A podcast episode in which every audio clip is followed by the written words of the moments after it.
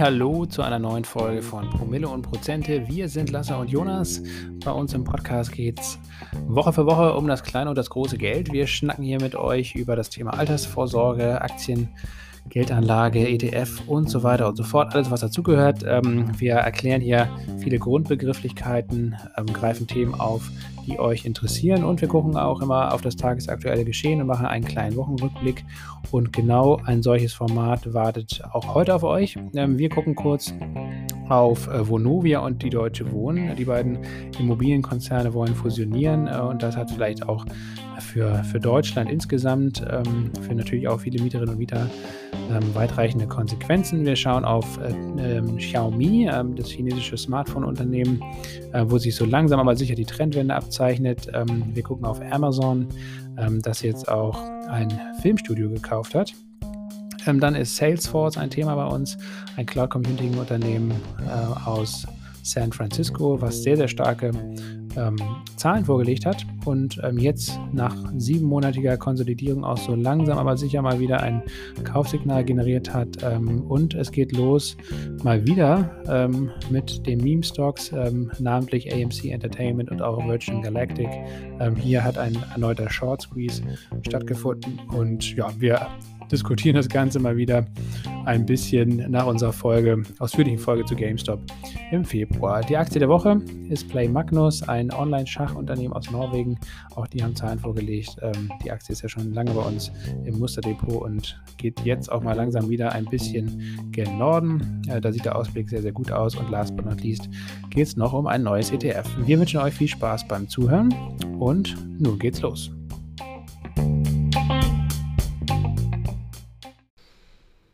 Jonas, ein frohes Wochenende wünsche ich dir. Hier am ja. Freitagabend. Frohes neues Jahr. Ähm, frohen fast 9 Juni. Wünsche ich dir auch, Lasse. Wetter, ist, Wetter bleibt beschissen, äh, Gaspreise bleiben hoch.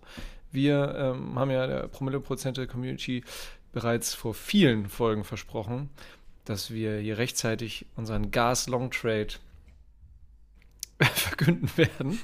ähm, Full Transparency wie immer. Keine Anlageberatung. Wir machen das. Was ihr macht, ist eure Sache. Aber wir können feststellen, aufgrund ähm, ja, weiter frostiger Temperaturen bleibt, bleiben die Gaspreise auf hohem Niveau stabil. Ja, genau. Normalerweise zur Erklärung ist es halt so, dass der Gaspreis immer saisonal sehr schön schwankt und eigentlich ist er jetzt schon ähm, normalerweise zumindest im Sinkflug und hat sein Tief so im Juli, August und von da an geht es dann immer schön hoch bis äh, in den November hinein, bis in den Winter und dann äh, schwächelt er wieder.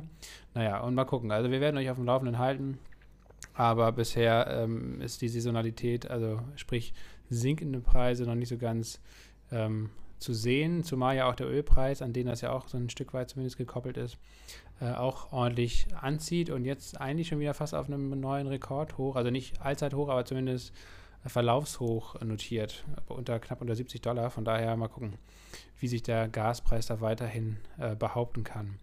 Ähm, Jonas, wir wollen, ähm, und das ist auch thematisch äh, gar nicht so unpassend, ähm, mit einem Nachtrag zu unserer letzten Folge starten.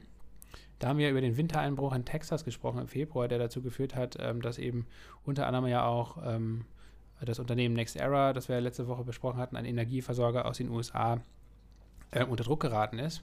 Und wir hatten darüber gesprochen, dass primär äh, der Grund darin lag, dass erneuerbare Energien ausgefallen sind. Aber danke Martin, einem treuen Zuhörer hier, ähm, müssen wir uns jetzt hier ein bisschen korrigieren und äh, das noch ein bisschen ausführlicher betrachten, oder? Ja, auf jeden Fall. Ähm, ja, du hast das, du hast das von, äh, von Martin gesteckt bekommen. Die, ja, du auch. Du liest ja hoffentlich die, die Signal-Gruppe mit. Ähm, aktuell nicht tatsächlich. nee, das, heißt, das stimmt. Äh, dein letzter Beitrag datiert, glaube ich, auch aus, weiß nicht, aus dem Februar wahrscheinlich, äh, als es keinen Strom ja. in Texas gab. Ähm, nee, aber wir können es ja, ja deswegen. zusammenfassen, genau. Mach, also mach ähm, der, der Großteil äh, der der Kapazitäten, die damals brach lag im Winter, im, im Februar, äh, war eben gar keine erneuerbare Energie. Das waren nämlich nur insgesamt drei Gigawatt Windkraft, die da ausgefallen sind, weil die Rotoren vereist waren. Äh, aber insgesamt kam es ja zu einem Blackout flächendeckend und das lag primär daran, dass eben ein Großteil der Gaskraftwerke und Pipelines und auch einige Atomkraftwerke abgeschaltet werden mussten. Das waren insgesamt 25 Gigawatt an Energie, also ein Großteil dieses Ausfalls, haben eben fossile Brennstoffe ausgemacht. Und ähm, hinzu kam, dass es keine gute Vernetzung äh, gibt mit den Stromnetzen anderer Bundesstaaten in den USA. Also Texas konnte nicht schnell genug Strom importieren aus anderen Staaten. Und so kam es dann zum Blackout. Das Ganze ist auch ein Stück weit hausgemacht, äh, politisch und auch äh, die Energieversorger haben da lange Zeit nicht richtig an Notfallprogrammen gearbeitet und so weiter und so fort. Und ähm, das jetzt es dazu gekommen ist, dass eben in den Medien primär davon gesprochen wurde, dass erneuerbare Energien dafür verantwortlich sind, dass kein Strom mehr da ist. Das liegt auch daran, dass die Republikaner das ganz geschickt lanciert haben, diese Neuigkeiten, um den Klimaschutzplan von Joe Biden, der da im Februar auch zeitgleich zur Debatte stand im Kongress, den halt äh, zu bekämpfen und zu torpedieren. Ähm, also von daher die erneuerbaren Energien waren gar nicht so schlimm ähm, getroffen und vor allen Dingen auch nicht ähm, verantwortlich für diesen Stromausfall, sondern äh, allgemeines äh, schlechtes Management des Stromnetzes. Ähm, nichtsdestotrotz ähm, kam es ja bei NextEra und auch bei anderen Energieversorgern, sogar der deutschen RWE, die da auch ein paar Windparks betreibt, äh, trotzdem zu Kurseinbrüchen in der Folge. Und äh, es hat sich gezeigt, dass eben ja auch erneuerbare Energienetzwerke ähm, und Kraftwerke eben vor solchen Extremwetterereignissen eben nicht geschützt sind, bisher zumindest unzureichend geschützt sind und das eben Risiken birgt.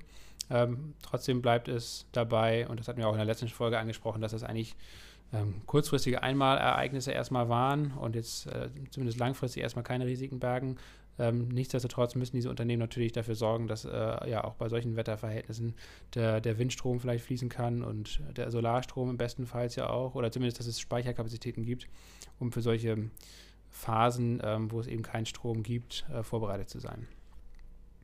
Und jo. last but not least, ähm, dazu passt auch eine schöne Neuigkeit hier aus Deutschland, nämlich ist jetzt ja der, die Stromtrasse nach Norwegen fertiggestellt worden und eröffnet worden, Nordlink. Vielleicht hast du es mitgekriegt, Jonas. Ähm, jetzt gibt es eine feste Verbindung von Norddeutschland, von Schleswig-Holstein nach Norwegen durch die Nordsee.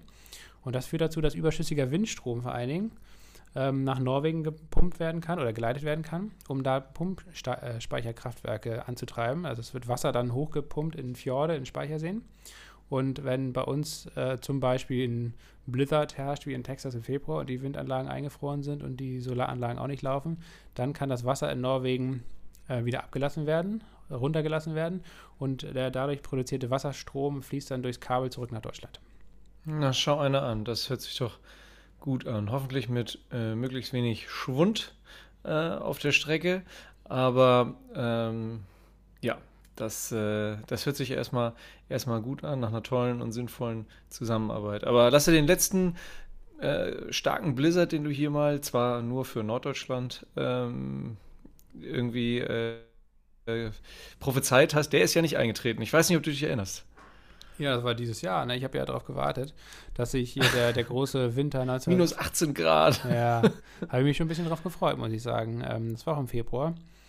Ähm, ja. Aber dann kam es ja, ja gut, ein bisschen Winter hatten Hast du die ganzen Konserven jetzt aufgegessen mittlerweile? nee, ich bin kein, wie heißt das? Äh, wie heißen diese? Äh, Prepper, Prepper heißen die. Prepper, ja. Nee, ein Prepper bin ich nicht. Ähm, aber nee, auch in Berlin ist gar nicht so viel Schnee runtergekommen dann. Aber es war schön kalt. Ich bin ja großer Freund von ja. richtig kalten Wintertagen. Ja, gut. Kommen wir aber ähm, zur Immobilienbranche, Jonas. Da war auch dieses Jahr, äh, diese Woche ja. ordentlich was los. Genau, Deutsche Wohnen äh, wird zwar noch nicht enteignet, äh, wird aber wohl übernommen. Nicht äh, von ähm, der Linken ähm, oder MietdeckelverfechterInnen, sondern von der Vonovia.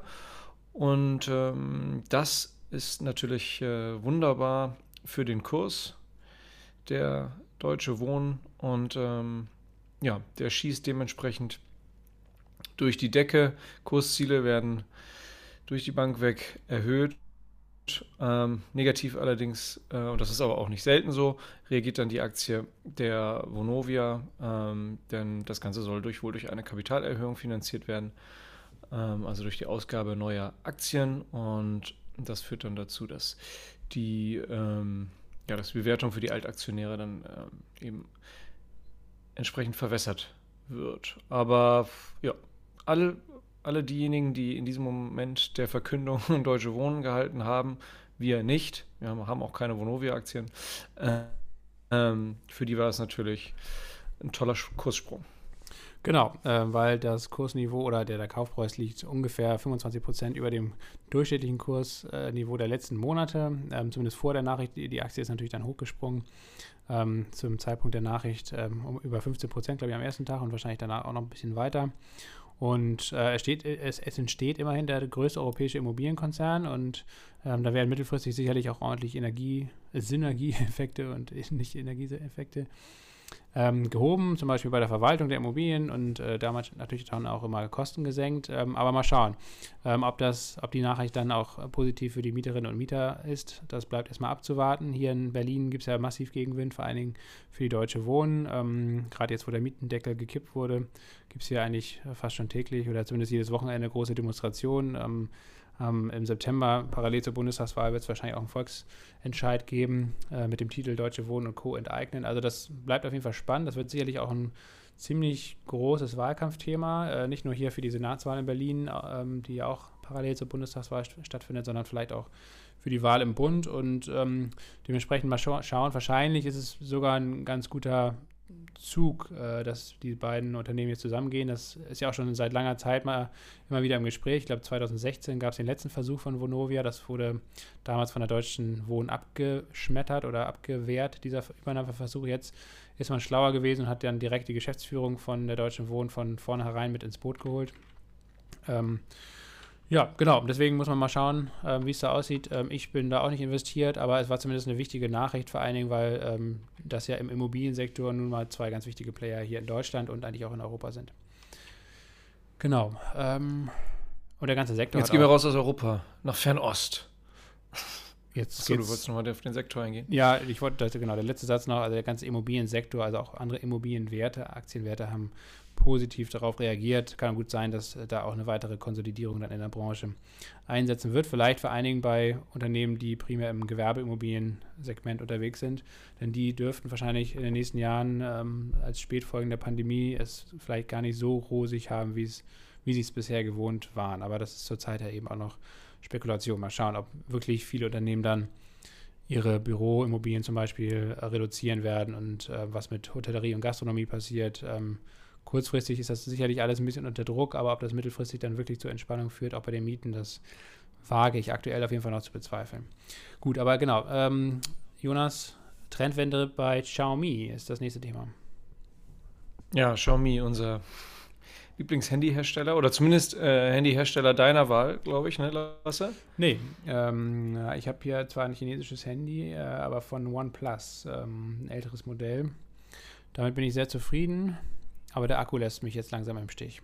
Aber ein Xiaomi habe ich nicht. Aber meine Schwester zum Beispiel, die ist äh, stolze und zufriedene Xiaomi-Besitzerin.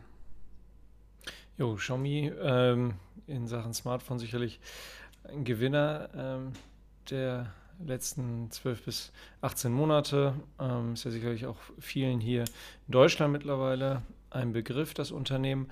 Ja, politisches Risiko ist erstmal rausgenommen aus der Aktie, denn das Pentagon ähm, stuft Xiaomi nicht mehr als chinesisches Militärunternehmen ein. Das ist schon mal gut, von, von der Blacklist runter. Das hatten wir, glaube ich, auch schon in einer der Folgen vor ein, zwei Wochen mhm. genannt. Ähm, das ist jetzt quasi gar keine Neuigkeit. Die Neuigkeit sind tatsächlich jetzt die Quartalzahlen. Ne? Ja, richtig kräftiger Umsatzanstieg im ersten Quartal, 55 Prozent gegenüber Vorjahresquartal, ist super. Ähm, ich weiß nicht, wie hoch der Nettogewinn ähm, in, in, Q1 2020 war, aber ähm, auf jeden Fall wurde ähm, hier aus der Quelle, die wir gezogen haben, auch von einem überraschend hohen Nettogewinn geschwärmt. Äh, umgerechnet sind das 793 Millionen Euro. Ähm, Xiaomi ist ja in, in, mehreren Geschäftsbereichen aktiv, Internetdienstleistungen, will sich ja auch ähm, im Bereich AI stärker positionieren, also strategisch langfristig da, äh, da aufstellen. Nichtsdestotrotz ähm, bleibt der stärkste Umsatztreiber einfach das, das Smartphone-Geschäft, ähm, womit sie auch am bekanntesten sind, zumindest ähm, so im, im, im D2C-Bereich. Marktanteil in China, um, um nochmal so eine Hausnummer zu nennen, sind, sind, sind 75 Prozent, was schon eine Menge ist. Zum Vergleich, Apple hat ähm, einen Marktanteil aktuell von ungefähr 52 Prozent in, in, in seinem Heimatmarkt den USA. Ne? Und, und Heimatmarkt von Xiaomi ist logischerweise China. Ähm, ja, wer sich für, für technische Analyse ähm, interessiert, es gab äh, in der Aktie einen, einen, einen ziemlich äh, fetten Deckel, einen Widerstandsbereich, der, der jetzt eine ganze Weile nicht geknackt werden konnte, zwischen 2,87, 2,93. Da ist jetzt der Weg frei, 3 Euro ähm, auf Tagesschlusskurs. Ja, jetzt ähm, sind auch wir wieder, auch kurzfristig, ähm, positiv für die Aktie gestimmt. Ähm, wir sind ohnehin schon eine ganze Weile drin. Die Aktie ist ja auch schon ja, seit vielen Monaten dank Lasse im Musterdepot. Und ja, fundamental wurde es ja jetzt auch durch den starken Umsatzanstieg ähm, bestätigt. Und ja, die Herausnahme des politischen Risikos ähm, ist jetzt auch nochmal ein zusätzliches Schmankerl. Also, ähm, der Weg zum Mond ist frei für Xiaomi. Ja, zumindest scheint jetzt mal so langsam der, der mittelfristige Abwärtstrend gebrochen. Auch charttechnisch äh, sieht es ja, wie gesagt, besser aus. Äh, das Tief bei 2,30 Euro, ich glaube, das waren umgerechnet 19 Hongkong-Dollar. Die Aktie ist ja eigentlich original in Hongkong gelistet. Ähm, das hat alles gehalten. Halten. Unser Stopp war ja bei 2,20 Euro platziert. Ähm, den sollte man auch dabei belassen, denn wenn tatsächlich dieser, dieser Tiefpunkt nochmal unterschritten werden sollte, dann sieht es auch charttechnisch nicht mehr gut aus für die Aktie, dann wird es auch sicherlich irgendwelche News geben, ähm, die da äh, die Aktie massiv unter Druck setzen. Das heißt also, das, was da alles im Musterdepot steht, ist nach wie vor aktuell. Stopp bei 2,30 Euro. Ähm, investiert bleiben. Und für Leute, die jetzt überlegen, mal Xiaomi oder bei Xiaomi einzusteigen, ähm, wir kommen am Ende nochmal einen Blick aufs Musterdepot auch noch auf andere China-Aktien ähm, äh, zu sprechen also das aktuelle Kursniveau und, und der Trend ist auf jeden Fall eher wieder positiv. Ähm, aber man sollte sich definitiv im Klaren darüber sein, dass äh, Xiaomi und auch alle anderen chinesischen Aktienwerte eben einfach sehr, sehr spekulativ sind, weil man das politische Risiko nach wie vor nicht komplett einschätzen kann. Sowohl auf chinesischer Seite selbst als auch im Konflikt mit den USA.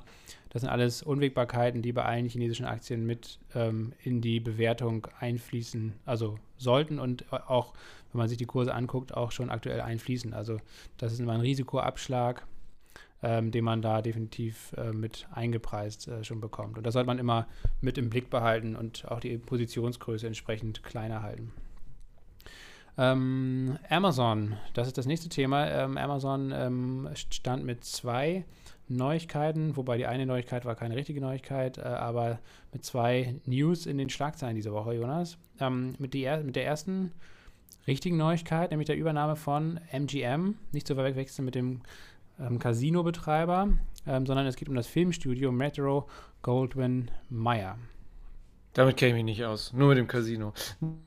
nee, aber ja, bittere, äh, was heißt bittere Pille, aber ähm, zumindest äh, Filmenthusiasten oder Leute, die generell auch so ein vielleicht Groll ähm, gegen, gegen Streaming-Dienste oder, oder klassische Kinofans, Kinoverfechter sind, wird das bestimmt so ein bisschen äh, sich so anfühlen wie der Fall der letzten Bastion, denn ähm, ja, MGM, Metro Goldwyn Mayer, der brüllende Löwe, alle die, die alle die älter, die, alle die früher als äh, 19, ich würde mal sagen 1990 geboren sind, die werden den, den, äh, den brüllenden Löwen auf jeden Fall kennen. Ähm, und ähm, ja, das hat sich jetzt Amazon einverleibt. Ja, und vor allen Dingen äh, umso tragischer, du meinst ja letzte Version. Ähm, es war ja tatsächlich das letzte große Hollywood-Studio, was nur mhm. eigenständig war. Alle anderen waren schon aufgekauft worden und sind in großen Medienkonzernen ähm, aufgegangen. Ähm, ja, Warner Brothers zum Beispiel, ne? bei Warner Media, ATT ist ja gerade jetzt mit Discovery, Discovery zusammengegangen und auch Paramount und wie sie alle heißen, ich habe das jetzt gar nicht im Kopf, auf jeden Fall sind sie alle Stück für Stück eben aufgekauft worden und ähm, gehören aktuell zu großen Medienkonzernen. Also die waren die einzigen, die jetzt da noch die Fahne hochgehalten haben. Und ähm, ja, jetzt sind sie bei Amazon äh, unterm Dach von Jeff Bezos. Kaufpreis 8,5 Milliarden Dollar, stolzes, stolze Summe. Der Konkurrent Comcast, ja auch ein Kabelnetzbetreiber, der hat er angeblich auch noch mitgeboten, wollte aber nur 5 Milliarden berappen und ähm, dieser Preis, äh, 5 Milliarden, das wären wahrscheinlich auch so eher der faire Wert gewesen, wenn, wenn man so viele Expertenmeinungen sich da so durchliest. Aber nichtsdestotrotz, die 3,5 Milliarden. Aber Amazon die, hat derart die Taschen voll. Ja, genau, die 3,5 Milliarden, die Amazon da jetzt noch draufpackt, äh, sind wahrscheinlich auch nicht, äh, sind ein bisschen Spielgeld, ein bisschen Kleingeld.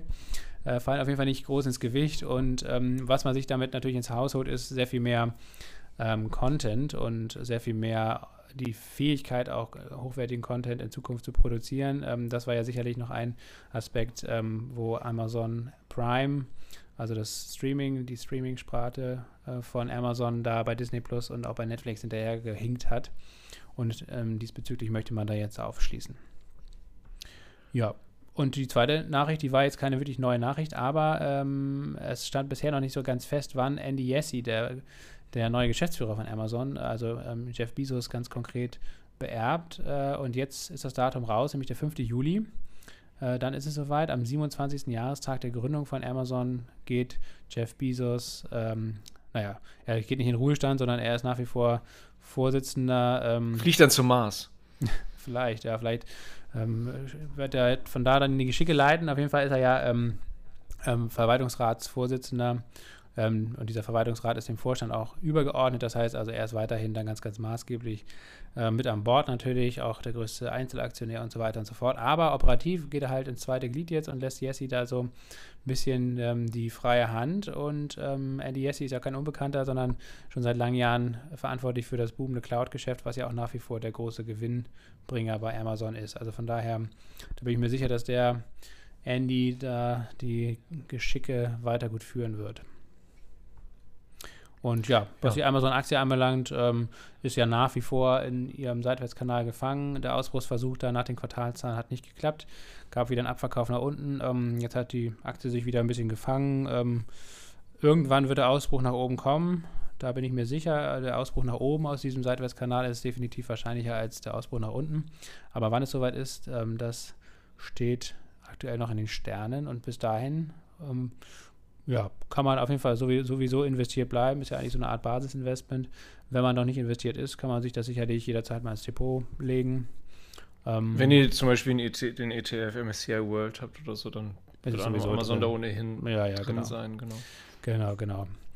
Ähm, ja, der nächste Tech-Konzern und das tatsächlich, Jonas, das finde ich ganz äh, besonders erfreulich, denn auch bei Salesforce sind wir beide ja investiert, ne? Ja, Genau, Salesforce, äh, der Aktienkurs hat äh, gelitten in den vergangenen ja, die sechs, Monaten, das sechs, kann man nicht sechs sieben Monate, sagen. das war, das war jetzt aus Aktionärsperspektive natürlich wirklich eine harte Zeit oder was heißt eine harte Zeit? Man muss das ja auch nicht übertreiben, aber es war auf jeden Fall genau irgendwie eine, eine zähe Geschichte halt, ne? Eine zähe Geschichte, ja. Und was das Besondere ist, also einmal hat Salesforce wirklich tolle ähm, Zahlen geliefert. Ähm, und die Aktie hat äh, wirklich äh, auch, auch, positiv reagiert. Es war jetzt äh, so, dass das beispielsweise bei Amazon, bei, bei Apple, bei, ganz besonders auch bei AMD ähm, nach Präsentation wirklich äh, toller, toller, toller Geschäftszahlen die Aktien ähm, ja, weiter stagniert sind oder, oder sogar gefallen sind. Man gesagt hat, irgendwie äh, Buy on Rumors, Sell on Facts mäßig äh, wurde dann rausgekramt, das Sprichwort. Aber Salesforce, die Aktie konnte jetzt ähm, davon profitieren. Ähm, die Umsatzprognose für das laufende Jahr wird auf ungefähr 26 Milliarden Dollar angehoben. Und ähm, was ja auch gerade sehr en vogue ist, gerade bei Tech-Konzernen, äh, ferne Umsatzziele auszugeben, die man dann in vielen Jahren erreichen wird. Da äh, hat auch Salesforce geliefert und zwar in 2025 ähm, äh, wollen sie 50 Milliarden Dollar äh, Umsatz machen. Was, äh, was den Gewinn angeht, beziehungsweise Gewinn im Verhältnis zum aktuellen Aktienkurs des laufenden Jahres liegt bei dem 50-fachen. Und wenn man jetzt sagt, Mensch, man glaubt an die Geschichte hier, 50 äh, Milliarden Dollar in 2025, äh, man, man, hat da Vertrauen in das Salesforce ähm, das schafft, dann äh, finden wir, dass das aktuell irgendwie ein guter Kurs ist und wir bleiben, wir bleiben da selber drin. Ne? Schaut euch das mal an, was, was, was äh, Salesforce so treibt. Aktuell ähm, ist, ist die Slack-Übernahme und dann Integration dieses äh, Bürokommunikations- ähm, nicht nur Chat-Tools, das wäre ein bisschen degradierend, aber Bürokommunikationstools ähm, sicherlich die, die, die ja, Mammutaufgabe im Konzern, ähm, der die Firma sicherlich noch das mindestens das gesamte Jahr beschäftigen wird. Ähm, war auch eine teure Übernahme. Lasse, was hat Salesforce geblecht? 30 Milliarden Dollar, ja. Und das war ja eigentlich auch der primäre Grund, wirklich, weswegen die Aktie jetzt in den letzten sechs, sieben Monaten äh, nach unten tendiert hat. Ähm, man muss auch dazu sagen, ähm, es gab ja im August, glaube ich, letztes Jahr einen unglaublichen Kurssprung nach den Quartalszahlen. Ich glaube um 30 Prozent oder 35 Prozent an einem Tag, also vollkommen übertrieben. Ähm, das war sicherlich der eine Grund. Ähm, dieser, diese sehr übertriebene Reaktion nach oben, die musste nach unten natürlich dann wieder abgebaut werden, wie es dann oft so ist. Und ähm, in diese äh, ohnehin äh, technische Konsolidierung kam dann halt die Nachricht rein, ich glaube im Oktober war es oder so, oder im November, ähm, dass ähm, Slack für 30 Milliarden Dollar, Slack, äh, Quatsch, Salesforce hat für 30 Milliarden Dollar Slack gekauft. Und viele Experten sind nach wie vor ja ähm, der Meinung, dass das zu viel war. Ähm, aber ich sehe das so ein bisschen anders oder ich habe hab viele andere Meinungen auch gelesen, ähm, ähm, die sagen oder die, die einfach ähm, sich auch Mark Benioff, den, den Gründer und CEO von Salesforce, angucken und ähm, die halt einfach klargestellt haben, der Mann hat in den letzten 21 Jahren halt über 60 Übernahmen getätigt schon mit Salesforce und ähm, das war auch ein ganz, ganz wesentlicher Faktor, also diese Übernahmen, diese sehr kluge Merger- and Acquisition-Strategie, ähm, dass Salesforce überhaupt so ein Champion im Cloud Computing geworden ist. Das war jetzt nicht nur organisches Wachstum, sondern das war viel Know-how, viel Marktpower, ähm, viel Wissen ähm, etc., ähm, das zugekauft wurde. Und ähm, dementsprechend sollte man da eigentlich, ein, oder zumindest das da bin ich der persönlichen Meinung, ähm, ich habe da einfach ein Zutrauen, ähm, dass auch diese Übernahme einfach klug äh, durchdacht ist ähm, und eben die Synergieeffekte zeitigt und, und auch letztendlich wahrscheinlich auch was, ähm, was bei, bei, ja, bei Kundenakquise im Vertrieb und so weiter dann ähm, sicherlich einfach ähm, sinnvoll das Ganze ergänzt. Und ähm, ja, von daher mal schauen. Ähm, die Zahlen sprechen aktuell für sich. Das scheint alles äh, ganz gut aufzugehen, zumindest kurzfristig. Und langfristig ähm, kann man eigentlich davon ausgehen, zurzeit ist der Gewinn oder die Marge im Vergleich zu anderen Softwarekonzernen noch recht gering, weil auch ähm, nicht nur hohe Investitionen in zum Beispiel die Slack-Übernahme getätigt werden, sondern ja auch äh, generell das Wachstum sehr, sehr hoch ist und da entsprechend investiert wird. Aber es wird davon ausgegangen und das zeigt auch so ein bisschen der Ausblick, ähm, dass, ähm, diese, dass der, um, der Umsatz so stark steigt, dass die Margen Stück für Stück eben oder das Skaleneffekte äh, auch verstärkt einsetzen und dass ähm, auch die Margen steigen. Und wenn man dann annimmt, äh, andere Unternehmen ähm, im Feld wie, wie Salesforce haben dann eine Marge von 20 oder 30 Prozent. Ich glaube, bei, bei Salesforce ist sie aktuell einstellig. Das heißt also, da ist noch viel Luft nach oben. Ähm, und wenn das erstmal richtig ähm, durchkommt und richtig ausgehoben wird, dieses Potenzial, ähm, dann kann sich Salesforce durchaus in den nächsten Jahren eben zu einer richtigen Cash-Maschine entwickeln. Und das ist natürlich aktuell auf jeden Fall noch nicht so richtig im Kurs eingepreist. Also deswegen, ich bin auch äh, für mich eine, eine, langfristige Halteposition auf jeden Fall. Also ich äh, bin, bin schon länger dabei und werde auch diese Aktie lange, lange halten. Ähm, und nach der jetzt ja, siebenmonatigen Konsolidierung ähm, ist es sicherlich eigentlich und, und auch dem technischen Kaufsignal, was jetzt ja ausgelöst wurde, indem da die 240-Dollar-Marke äh, durchbrochen wurde, da verlief der, der Abwärtstrend, der wurde jetzt nach oben durchbrochen äh, und auch die 200-Tage-Linie wurde ähm, durch diesen Kurssprung jetzt ähm, nach den Quartalszahlen auch noch überschritten. Das heißt also, das ist eigentlich aus technischer Sicht auch ein doppeltes Kaufsignal und es ist schon davon auszugehen, dass in den nächsten Tagen und Wochen die Aktie dann eher nach oben tendiert und für alle Leute, die jetzt noch nicht dabei sind, kann es vielleicht wirklich ein interessantes Einstiegsniveau gerade sein. Das wäre jetzt meine Einschätzung. Jo, dann äh, kommen wir jetzt ja, du hast hier so schön geschrieben, Zwischenüberschrift äh, zu, einem, zu, unserem sonstigen Marktgeschehen. Da gehen wir jetzt mal zügig durch. Wir starten mit Gold. Wir sind ja in den letzten Folgen auch immer wieder auf Gold eingegangen und äh, sowieso auf das, ähm, ja, auf das Überthema, was uns alle umtreibt, selbst wenn wir uns gar nicht für Finanzen interessieren. Ähm, Inflation, Inflationsschutz. Wie schütze ich hier eigentlich meine Ersparnisse? Inflation ist ja gerade ähm, in Deutschland ein, ein, ein, ja, irgendwie aus der Geschichte heraus vielleicht nochmal ein etwas anderer gebrandmarkter Begriff. Nichtsdestotrotz ähm, hat das äh, leider viele deutsche Bürgerinnen und Bürger ähm, nicht so wirklich davon an, abgehalten, in der Vergangenheit äh, zuverlässig auf, äh, auf festverzinsliche und das Sparbuch zu setzen. Ähm, ja, auch ein Grund, weshalb, ähm, ja, ich soll es mal sagen, das Volksvermögen nicht annähernd so stark gestiegen ist, äh, wie das zum Beispiel in den USA. Also es gibt da ähm, auch mal ganz äh, echt spannende Statistiken. Was eigentlich passiert, wenn, wenn, wenn die Deutschen irgendwie bei so einer Privatanlegerquote von, was weiß ich, 50, 60 Prozent ähm, die letzten 20 Jahre äh, dann eben in Aktien investiert werden, wo das, wo dann die Ersparnisse stünden. Also das, äh, wie du das Elffache oder so. To the Moon. ähm, aber egal, ähm, das soll jetzt hier nicht Thema sein. Gold bleibt im Rallye-Modus. Ähm, das All-Time-High bleibt weiterhin in, wie sagt man? Nicht nur in Reichweite, sondern in Schlagdistanz. In,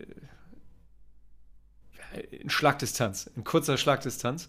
Und wir gehen auch davon aus, dass das, ähm, das ein neues ähm, Allzeithoch im laufenden Jahr erreicht wird. Und ja, so als, als, als vielleicht mal so greifbare äh, Randnotiz ähm, zu nennen ist, dass, ähm, dass äh, die Nachfrage nach physischem Gold weiter extrem hoch ist und auch die Nachfrage nach Xetra-Gold, also nach börsengehandeltem Gold weiter hoch bleibt, ähm, das von der deutschen Börse ausgegeben wird und, und, und physisch ähm, äh, vorgehalten werden muss.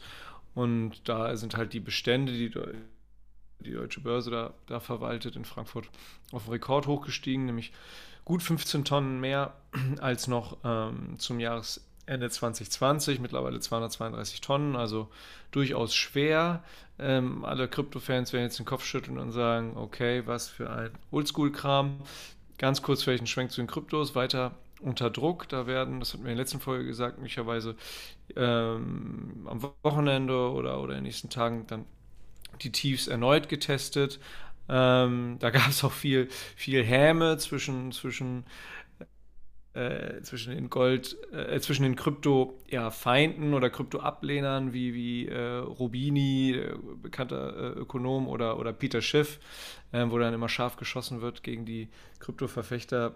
Ähm, ja, prominent vielleicht Mark Cuban aktuell zu nennen ähm, oder Michael Saylor sowieso in Bitcoin immer aktiv. Aber ähm, ja, kurze Randnotiz, auch wir in Promille und Prozente lasse ne, sind äh, für Gold weiterhin bullish. Also wir, wir, gehen, wir gehen von steigenden Kursen äh, aus, sowohl, äh, sowohl kurzfristig als auch, als auch langfristig. Also wir, wir schreiben Gold noch lange nicht ab, auch wenn wir ähm, den Kryptomarkt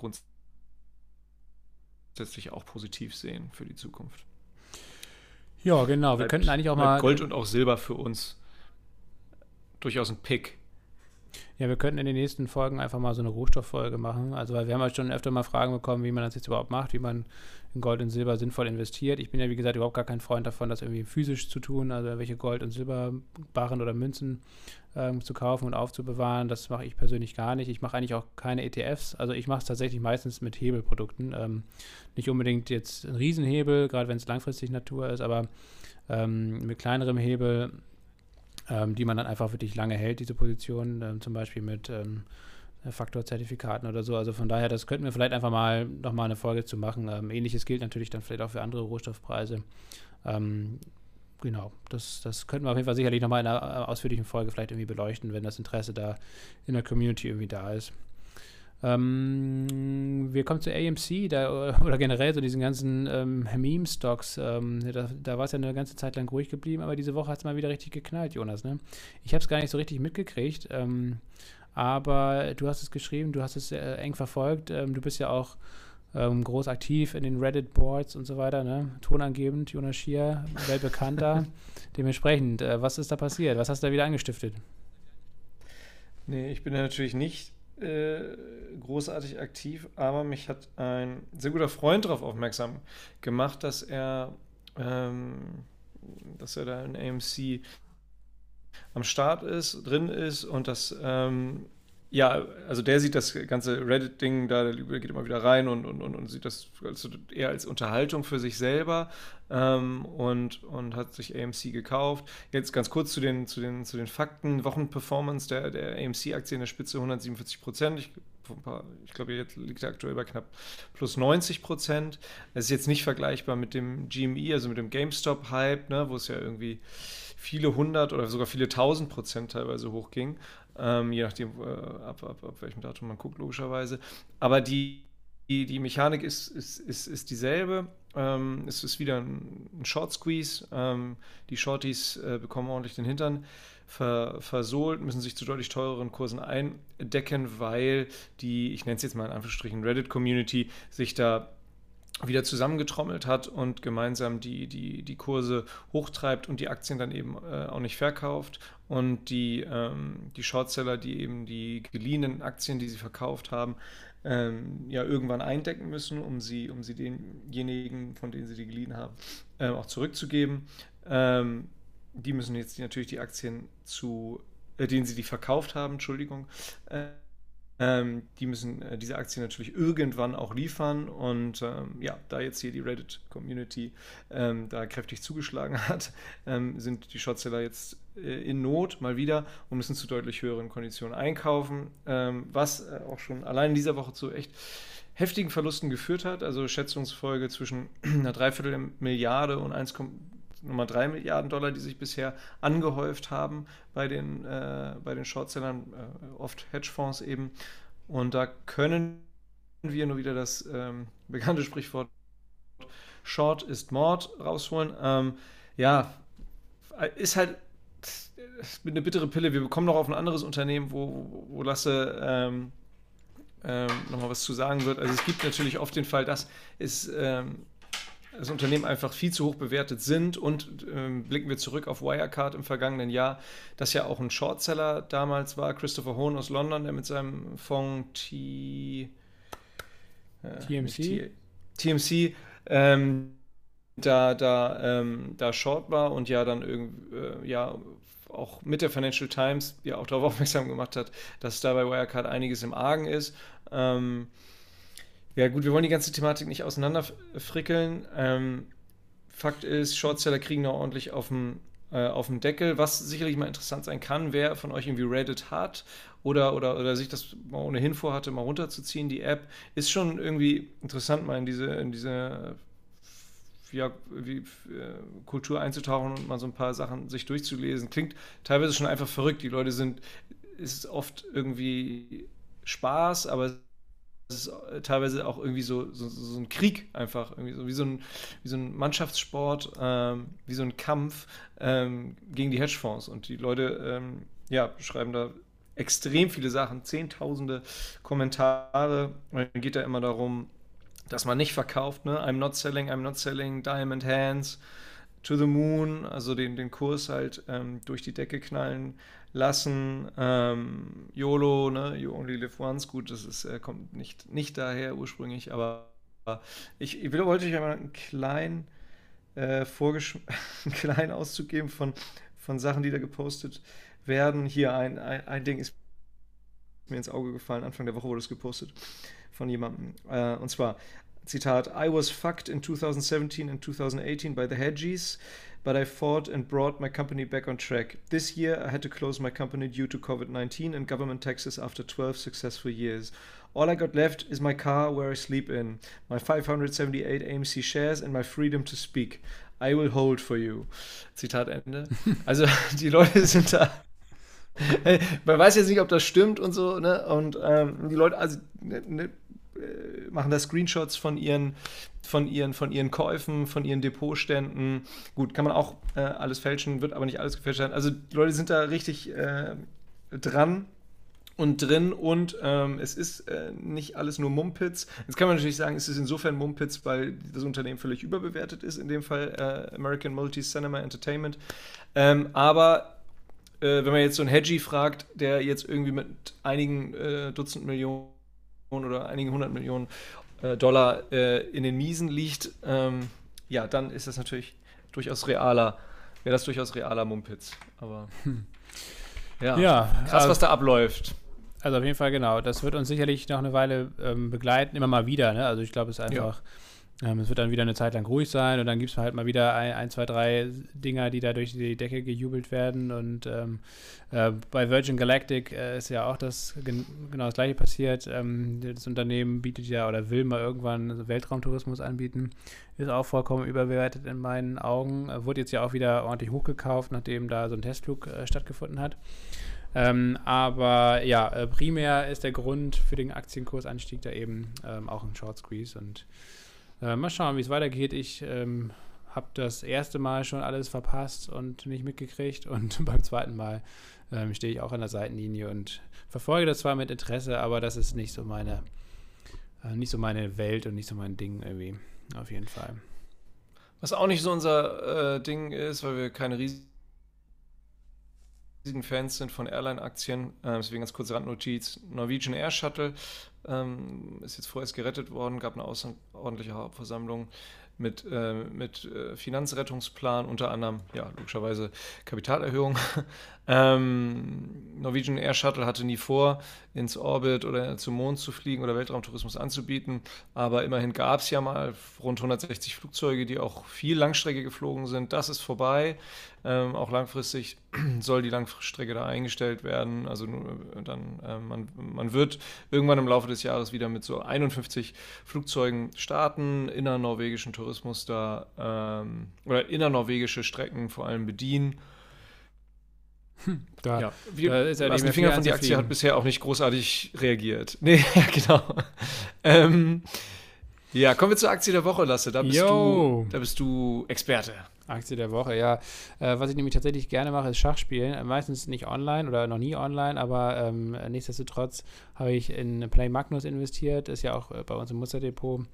Ähm, Aktie tendiert bei mir, also meine, meine Position da zwar aktuell noch im Minus, aber jetzt geht es auch wieder stark auf äh, den Break-Even zu, denn das Unternehmen hat jetzt Quartalzahlen vorgelegt und die waren tatsächlich überzeugend auf ganzer Linie. Witzigerweise noch an meinem Geburtstag am Mittwoch, äh, also das war dann hier ein doppeltes Fest und ähm, ja, ähm, Play Magnus hat die Quartalserlöse äh, stark gesteigert, über 300 Prozent äh, im Vergleich zum Vorjahr, auch ähm, die Bookings ähm, haben stark zugelegt. Ähm, also das, was alles neu dann reinkommt, die Billings und so weiter, äh, über 200 Prozent. Die Zahl der akt aktiv äh, monatlichen Nutzer ähm, ist über 100 Prozent gestiegen, 113 Prozent, um genau zu sein. Äh, und diese Nutzer wurden auch gleichzeitig ähm, ja, mit einem höheren Umsatz ähm, verzeichnet oder viele um Nutzer haben eben mehr Geld auf der Plattform da gelassen. Ähm, das ist äh, um 50 Prozent gestiegen, der sogenannte APU, also ähm, monatlicher Umsatz pro Nutzer. Ähm, ja, genau. Und äh, das Unternehmen ist zwar nach wie vor noch äh, leicht im Minus, 2,6 Millionen äh, Dollar Verlust. Das ist aber primär auf die hohen Investitionskosten zurückzuführen und im nächsten Jahr soll es dann eben schon auf den Break-Even zusteuern. Das ist eigentlich früher als erwartet. Und äh, ja, die Aktie ist 15 Prozent äh, im Plus auf Wochensicht. Ich bin da nach wie vor positiv gestimmt. Ähm, auch das ist für mich eher eine langfristige Position. Ich bin da jetzt letztes Jahr rein, glaube ich, irgendwann im im Herbst oder so. Das war sicherlich nicht das allergünstigste Niveau. Ich habe es zwar nicht aufs, auf den Rekordhoch ge, gekauft, aber ähm, zumindest nach, nach einem Rücksetzer, der sich dann aber, wie gesagt, als erst als Einstieg in die Konsolidierung herausgestellt hat.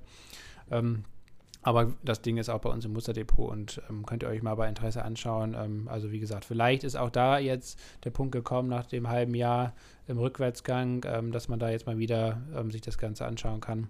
Ähm, denn langfristig ähm, scheint das wirklich alles gut zu laufen. Auch, ähm, ich glaube, es ist auch langsam so ein bisschen der Beweis erbracht, oder das wird jetzt auch in den nächsten Quartalen noch ähm, zu erbringen sein, aber dass eben nicht so ein nur ein kurzfristiger Hype ist, ähm, auch durch dieses ähm, Damen-Gambit, durch diese Netflix-Serie hervorgerufen im Lockdown jetzt im Winter, sondern dass Schach auch schon bevor es jetzt online gespielt wurde, eben ganz, ganz großer Markt eigentlich ist und ähm, dass da eben ähm, im Online, in den Online-Varianten eben viel Potenzial ist. Ich glaube, über, über 650 Millionen Menschen spielen regelmäßig Schach weltweit.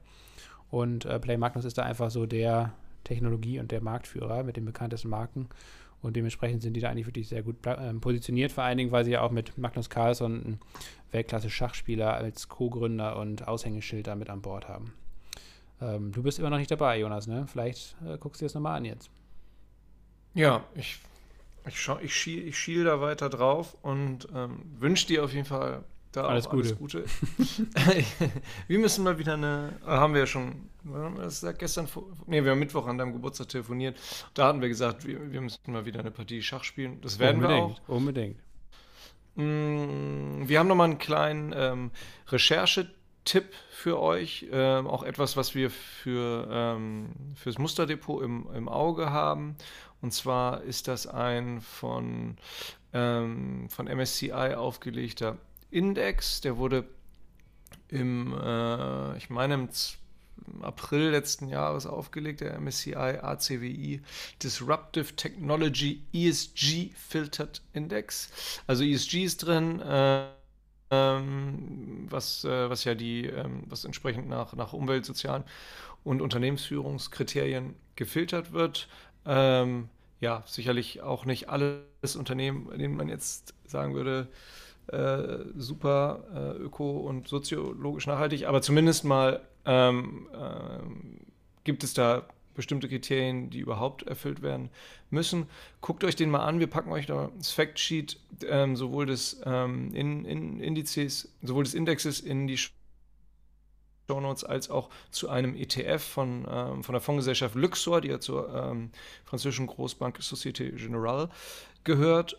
Ähm, da guckt euch das gerne mal an. Ähm, die Idee dieses, ähm, dieses ETF, beziehungsweise vorher des Indexes von MSCI, ist, da auf Aktien aus Schwellenländern und Industrieländern zu setzen, die in, in, in, Technologien oder die, die, die in Bereichen forschen, denen in der Zukunft ähm, ja, disruptive, bahnbrechende ähm, Durchbrüche gelingen sollen oder die eben äh, deren, deren Sektoren ähm, erhebliches Wachstum versprechen sollen. Ne? Also das, das war jetzt bis vor kurzem erstmal Wasserstoff.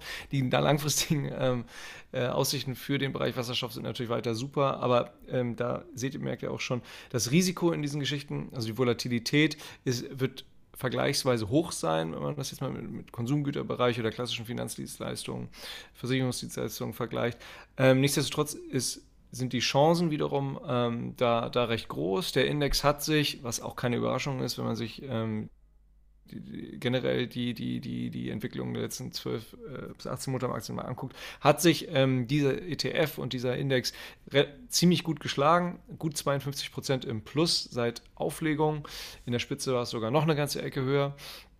Ähm, und vor allem die, ähm, die Bereiche 3D-Druck, Internet of Things, Cloud Computing, Fintech, ähm, Digital Payment Services, ähm, Digital Healthcare, Robotics, ähm, ja, so-called Clean Energy und äh, AI und Cybersecurity sind da die Bereiche, die der Index mit ins Visier nimmt. Wir gucken uns den Index gerade selber ähm, noch ein bisschen näher an. Da gibt es auch so ein bestimmtes Auswahlkriterium, wonach MSCI ähm, diese ganzen Dinge auswählt, ist, ähm, ist, ist, auch nicht so ganz einfach.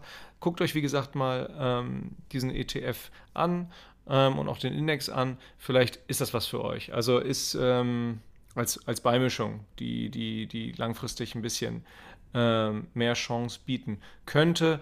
Ähm, gleichzeitig natürlich äh, auch, auch etwas mehr Risiko birgt, weil es natürlich, ähm, weil da teilweise auch recht kleine Unternehmen dabei sind, die natürlich auch mal einfach pleite gehen können, weil die Idee äh, möglicherweise einfach nicht aufgegangen ist. Ne? Also ich kann mir vorstellen, dass zum Beispiel früher, äh, das das ist auch schon diverse Jahre, fast schon Jahrzehnte her, da kam mal die Idee auf von diesen Kites, von diesen riesigen Kites, von diesen riesigen Drachen, die an, äh, an, an, Schiffen, an Tankern, Containerschiffen zu, äh, da, da, drauf zu montieren und ähm, da mit Hilfe des Windes ähm, äh, Ersparnisse hinsichtlich ähm, Verbrauch von, von, von Schweröl zu reduzieren. Was erinnerst du dich dazu völlig an diese Geschichte? Ja, ähm, so eine Firma wäre da sicherlich auch drin gewesen. Ja, das glaube ich jetzt nicht. Also wenn ich mir jetzt die ganzen Positionen Sau, da ähm, Energie. Ja, ja, das stimmt, aber das ist ja nie über so einen richtigen Prototyp äh, hinausgekommen. Also ich glaube, wenn man sich da die Firmen in diesem ähm, Index anguckt, da sind auch viele, viele groß, große Technologieunternehmen dabei. Aber also du hast vollkommen recht, äh, interessantes ETF, interessanter Index. Wir gucken uns das jetzt mal genauer an und hauen es, das vielleicht auch dann einfach als Musterdepot. Dazu dann nächste Woche mehr. Generell, wir sind ja dabei, einfach das Musterdepot einmal komplett von Kopf auf die Beine mal zu durchforsten, abzudaten. Wir wollen es auch ergänzen um eine Watchlist, also dass man quasi einerseits Werte hat, die wir wirklich auch im Depot haben, andererseits aber auch in verschiedenen Kategorien Werte hat, ähm, die wir für interessant erachten, vielleicht auch mit interess interessanten Einstiegsniveaus und so weiter. Ähm, das müssen wir jetzt alles mal angehen und umbauen. Ähm, das ist ein größeres Projekt, ähm, was wir auf jeden Fall aber vor Augen haben hier und äh, im Zuge dessen wollen wir auch noch viel mehr ETFs einfach äh, ähm, screenen und gucken und äh, dann auch auf die Liste packen und ins Depot. Ähm, vielleicht auch einfach pro Folge hier einen ETF vorstellen. Also das sind alles so Überlegungen, die wir da haben. Und ähm, das heute soll der Anfang sein. Ähm, ja, ansonsten äh, sind wir eigentlich äh, schon ganz gut am Ende angekommen hier, ne? Ja, wir haben es wieder nicht geschafft. Lass uns, lass uns schnell verabschieden. Wir wünschen euch ein wunderbares Wochenende, ein wunderbares letztes Mai-Wochenende und kommt gut in den Juni und wir, äh, ihr hört uns, ihr hört uns dann ähm, nach dieser Folge das nächste Mal im Juni wieder. Ganz genau. Äh, wenn euch der Podcast gefallen hat, dann äh, äh, könnt ihr uns gerne eine gute Bewertung dalassen oder uns weiterempfehlen. Ähm, all das hilft weiter, hier den Podcast ähm, fortzuführen. Und unter promilleprozente.de findet ihr alle weiteren Infos zum Podcast. Vor allen Dingen natürlich auch die Möglichkeit, wie ihr zum Beispiel ans Musterdrehbuch bekommt, wie ihr uns finanziell einmalig oder auch wiederkehrend eine kleine Unterstützung zukommen lassen könnt. Und unter fanpost.promilleprozente.de könnt ihr uns auch jederzeit eine Mail schreiben. Ähm, ein, zwei kleine Tonmacken waren hier, glaube ich, drin. Ich hoffe mal, ich weiß nicht, ob die dann auch am Ende in der Tonaufnahme drin sein sollten. Ähm, aber wenn sie drin geblieben sein sollten, dann bitten wir das natürlich zu entschuldigen. Und ja, dann bis zur nächsten Woche und bis dahin alles Gute, genießt die Sonne, die hoffentlich bald mal rauskommt. Ne? Haut rein. Ciao. Ciao.